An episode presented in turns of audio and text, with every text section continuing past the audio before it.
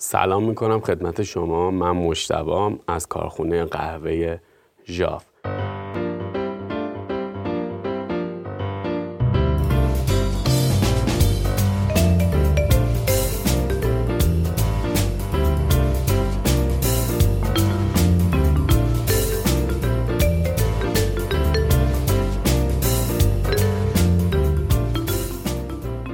تا حالا عبارات و واجه هایی مثل نچرال، واش، کربونیک ماسوریشن، انیروبیک فرمنتیشن یا اصطلاحات اینچنینی. به گوشتون خورده. با ما باشید.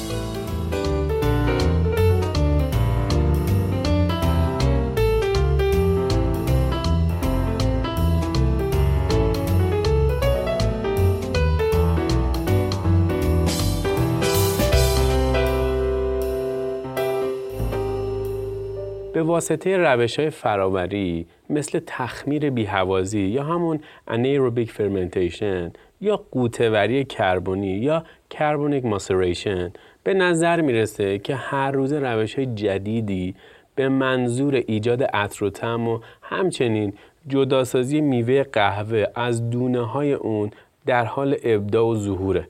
حتی اصطلاحاتی مثل کاملا شسته یا فولی واشت و یا طبیعی همون نچرال به صورت کامل و سریع نمی‌تونن اتفاقاتی که پس از انتقال گیلاس قهوه توسط تولید کننده به محله خشکسازی صورت می‌گیره رو توضیح بدن و بیان کنن. با پیشبینی دسته ای از روش های تخمیر و همچنین روش های فراوری توی قهوه از همکارم ایوان گیلمن تقاضا کردم تا منو توی ساخت یک ابزار بسری منحصر به فرد کمک بکنه تا منظور افراد رو به صورت سریع و دقیق هنگام استفاده از واجه های همچون گوشت زدایی طبیعی، پالپ نچرال و یا سه مرتبه شسته شده تریپل واشت بیان بکنه. به زبون رنگ های کدگذاری شده دقت بکنید. رنگ سبز همیشه و رنگ قرمز هرگز رو نشون میدن اما رنگ زرد نشون دهنده یه مقدار گنگیه این گنگی طبیعتا زمانی به وجود میاد که افراد هنگام استفاده از اصطلاحات مشخص منظور یکسانی با یکدیگر نداشته باشند بذارین تا یادم نرفته یه نکته رو دوباره بهتون بگم.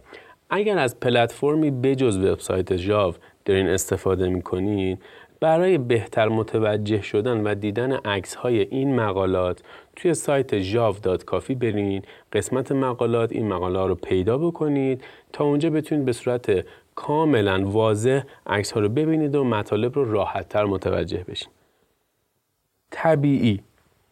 برای قهوه هایی که به همراه میوه خشک میشن مشکل اصلی اونچنان به عدم ثبات در روش انجامش مربوط نمیشه.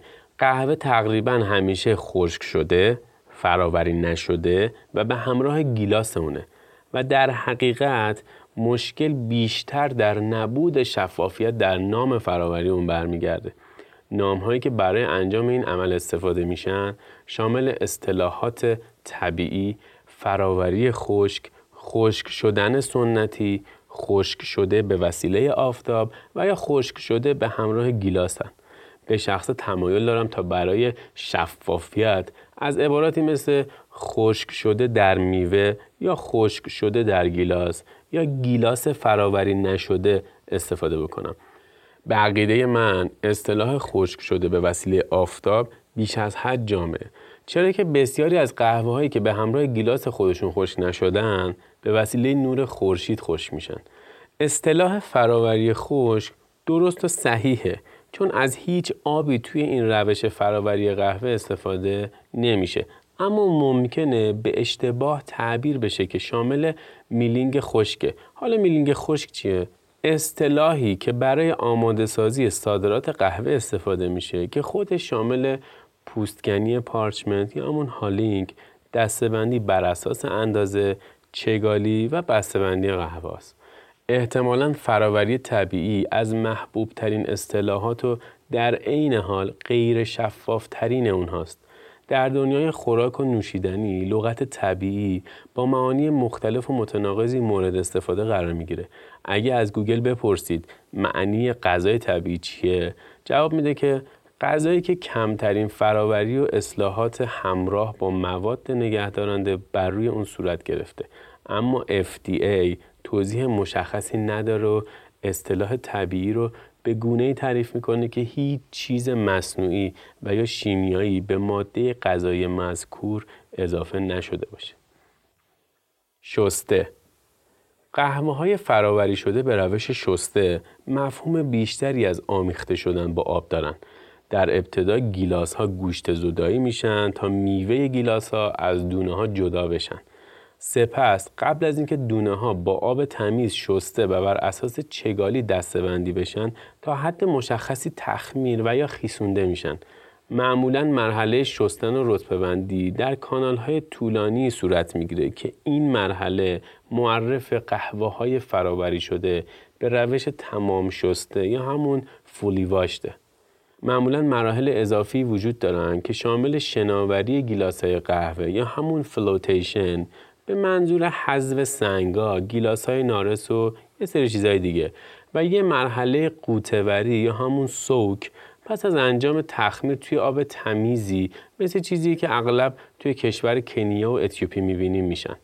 از اصطلاح دو مرتبه شسته شده یا همون دابل واش برای نشون دادن مرحله قوتوری و از اصطلاح سه مرتبه شسته شده یا همون تریپل واش به منظور نمایش اینکه هر دو مرحله یعنی شناوری و قوتوری رخ دادن استفاده میشه. شناوری گیلاسه قهوه اغلب قبل از روش های فراوری دیگه انجام میشه. اما گاهی اوقات تولید کنندگان این موضوع به صورت واضح برای فرد برشته کار توضیح نمیدن.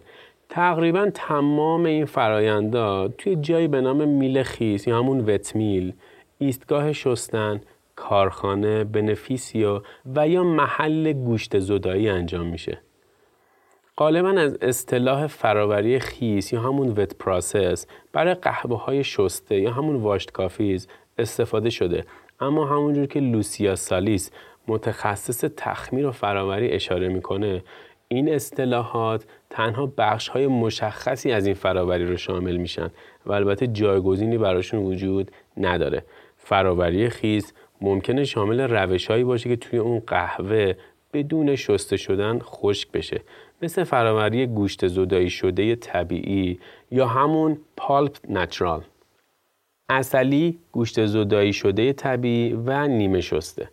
اصطلاحات اصلی گوشت زدایی شده طبیعی و نیمه شسته رو می‌تونیم به قهوه نسبت بدیم که توی یک میل خیس گوشت زدایی میشه. اما معمولا به نحوی از مخزن تخمیر و کانالهای شستن عبور می‌کنه که به همراه یک کم موسیلاژ چسبناک و میوهی که به پارچمنت چسبیده خوشه. برای اولین بار روش گوشت زدایی شده طبیعی اوایل دهه 90 میلادی توی برزیل پدیدار شد و از اون به عنوان روشی به منظور ایجاد عطر و طعم‌های مشابه قهوه‌های شسته مورد استفاده قرار گرفت. و برخلاف فراوری شسته از آب کمتری توی اون استفاده می‌شد. در پرتغال به این قهوه ها سرزا دیسکاسکادو میگن که به معنی گیلاس پوست زدایی شده یا همون دیهاسک چری هستن و نشون میده پوست میوه قبل از خشک شدن جدا شده در حالی که گوشته میوه بر روی دونه ها باقی مونده توی انگلیسی این روش با نام گوشت زدایی شده طبیعی شناخته میشه و بیانگر اینه که قهوه پس از گوشت زدایی بدون شستن و مثل یه قهوه طبیعی خشک میشه. اصطلاح نیمه شسته یا همون سمیل لاوادو برای اولین بار در زبان اسپانیایی آمریکای لاتین پدیدار شد که میشه ادعا کرد تفاوت کوچیکی با مفهوم اصلی این لغت در هنگام استفاده اون وجود داره. در روش نیمه شسته با توجه به تجهیزات ممکنه حین مرحله گوشت زدایی از آب بیشتری استفاده بشه. البته ممکنه قهوه فراوری شده به روش اصلی که گوشت زدایی شده رو به کانال های شستن و رطوبندی ارسال کنند تا به وسیله آبی تمیز قهوه های باچگالی های متفاوت رو جدا بکنن. اما تا جایی که اطلاع دارم این کار به ندرت انجام میشه. همچنین جدیدن دیدم که یک قهوه اصلی تخمیر شده که چند ساعتی رو درون مخزن قوتوری یا همون ماسریشن تانک گذرونده بود و قبل اینکه همراه با لایه موسیلاژ و پارچمنت خوش بکنن تا حدی شسته بودن در واقع اصطلاحات اصلی گوشت زدایی شده طبیعی و نیمه شسته تقریبا مفهوم یکسانی دارند. البته توی زبان انگلیسی اصطلاح نیمه شسته نسبتا منسوخ شده.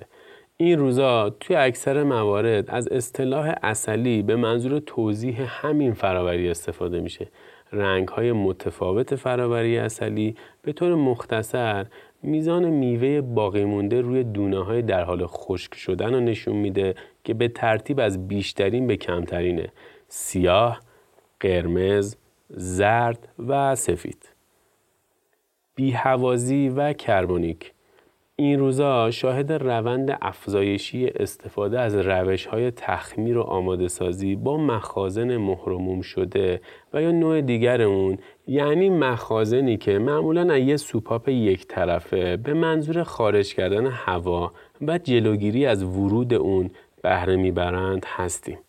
هدف از محدود کردن اکسیژن، محدود کردن انواع باکتری ها و مخمرهای موجود بر روی میوه قهوه به انواع مثبت اونا هستند که بدین صورت عطر و طعمهای جذابی می‌تونن شکل بگیرن. در نهایت چیزی که وجود داره اینه که هم تخمیر بیهوازی یعنی همون تخمیر بدون اکسیژن و هم کربونیک یا تخمیر غنی از کربن دی اکسید اصطلاحاتی هستند که به اشتباه تعبیر شدن. بیهوازی اصطلاح جامعیه که برای هر محیط مهرموم شده و کم اکسیژن به کار میره. به طور ساده این روش قهوه هایی رو ارائه میده که فراوری شبیه به قهوه های شسته دارن. بعضی موقع ها از اصطلاح لاکتیک برای نشون دادن تمایل رشد باکتری لاکتیک اسید در محیط های بیهوازی هم استفاده میشه. قوتوری کربونی یا همون کربونیک ماسوریشن اصطلاحیه که به طور تخصصی نشون میده تمام گیلاس قهوه به مخزن مهرموم شده اضافه شده و بعد تخمیر میشن. اغلب این قهوه بعد از تخمیر گوشت زدایی شده و به همراه پارچمنتشون خشک میشن اما با این حال استثناءاتی هم وجود داره. این عدم شفافیت توی معنای این اصطلاحات برگرفته از تکنیک های متنوعیه که توسط تولید کنندگان متفاوت به کار گرفته شده. چیزی که می‌تونیم توی این مورد از اون اطمینان داشته باشیم اینه که در هر صورت قهوه قبل یا بعد از گوشت زدایی توی اکثر موارد مهروموم شده و در آب غوطه‌ور میشه همونجا باقی میمونه تا در محیطی با اکسیژن محدود تخمیر بشه اگه بخوایم شفاف باشیم احتمالا بهتره که برای هر دوی این اصطلاحات جایگزینی پیدا کنیم. whole cherry یا همون گیلاس کامل یا depulped parchment یا همون parchment گوشت زدایی شده و مخزن مهرموم شده. تخمیر یا قوتوری این فراوری ها رو به طور شفافتری توضیح میدن. اگر روی تجهیزاتی که مورد استفاده قرار می‌گیرن و اینکه قهوه ها توی چه مرحله به سر می‌برن تمرکز کنیم از درک و فهم بهتری در میان زنجیره تأمین برخوردار میشیم. روش های دیگر احتمالا پوستکنی خیس یا همون وتالینگ رایج ترین روش فراوریه که از جزیره سوماترا به مناطق مختلف انتقال پیدا کرده و همچنین در نقاط مختلف اندونزی به کرات استفاده شده معمولا این فراوری شامل دستورالعمل استاندارد قهوه شسته است. توی این روش در حالی که دونه ها هنوز رطوبت دارن و در حال خوش شدنن جداسازی پارچمنت انجام میشه در ادامه دونه ها که در معرض هوا قرار گرفتن خوش شدنش کامل میشه. قوتوری در کیسه یا همون بگ ماسوریشن خیسوندن روی میز یا همون تیبل ماسوریشن و روش های دیگه که توی اون بخشایی از میوه بیشتر رسیدن و با وجود گیلاس کامل معمولا توی محیطی که تقریبا و یا کاملا بدون اکسیژن تخمیر میشه منجر به به وجود اومدن طعمهایی مثل انگور قرمز میشن. توی این روش ها معمولا امکان حضور دونه های معیوب متعددی وجود داره. اما قهوه هایی هم هستند که با وجود انجام این فراوری طعمهایی با ثبات بیشتری رو ایجاد می‌کنند اغلب این نوع روش ها بی حوازی نام گرفتن. روش های جایگزین گوشت زدایی که با بکارگیری اکوپالپرها و ماشین های موسیلاژ زدایی انجام میشن این قابلیت رو دارن تا بدون نیاز به مرحله تخمیر و یا شستن تقریبا تمام موسیلاژ رو از قهوه جدا بکنن علیرغم شباهت اونها به قهوه های اصلی و عدم وجود مراحل تخمیر رو شستن اغلب به این روش کاملا شسته یا همون فولیواشت گفته میشه. مراحل اضافی تخمیر روش های تخمیر ترکیبی و تخمیر طولانی از طریق شستن متناوب و یا کنترل کردن دما به کار گرفته میشن تا کیفیت دونه ها را افزایش بدن و همچنین بدون تغییر توی عطر و تم زمان تخمیر رو طولانی تر کنن. خیسوندن توی گیلاس کامل و به دنبال اون جداسازی پارچمنت یا استفاده از توده تخمیر خشک به دنبال یه مرحله شستن و سپس تخمیر در زیر آب و یا نگهداری مخزنهای مهرموم شده در زیر زمین و یا در محلی با وجود تهویه هوا مثال از این روش های اضافی تخمیر هستند. آیدا بتل همچنین روشی رو با نام روش بروندی یا همون بروندی استایل معرفی کرده روشی که ترکیبی از تخمیر خشک و تخمیر خیز به همراه یک شستن اضافیه. البته باید اعتراف بکنم که تا به حال همچین روشی رو توی کشور بروندی ندیدم. به طور کلی توی این صنعت همچنان زبان پایدار و یکسانی برای استفاده توی این بخش وجود نداره. جمعبندی. مشکل این اصطلاحات اینه که جامون فراگیر نیستن اگرچه می‌تونیم با تولید کننده هایی که قهوه های پیچیده تولید می‌کنن با این اصطلاحات یه ارتباط کوتاه برقرار بکنیم اما به منظور تکامل و تداوم این رابطه ها نیاز به موافقت بر تهیه و تنظیم یک زبان واحد هستیم. روش های فراوری مختلف اعم از ساده و پیچیده از نبود توافق روی یک زبان واحد رنج می‌برند. ما می‌تونیم در مورد مسائلی مثل خیساندن، گوشت زدایی و خشک شدن به توافق دست پیدا بکنیم تا گفتگوهامون توی زمینه مشترک ادامه پیدا بکنن. تا اون زمان مطلوبه که توی توصیفامون از توضیحات بیشتری استفاده بکنیم خصوصا در مواردی که بر کیفیت قهوه تاثیر بسزایی می‌ذاره و ممکنه به شکل گیری قرارداد و یا روابطمون کمک شایانی بکنه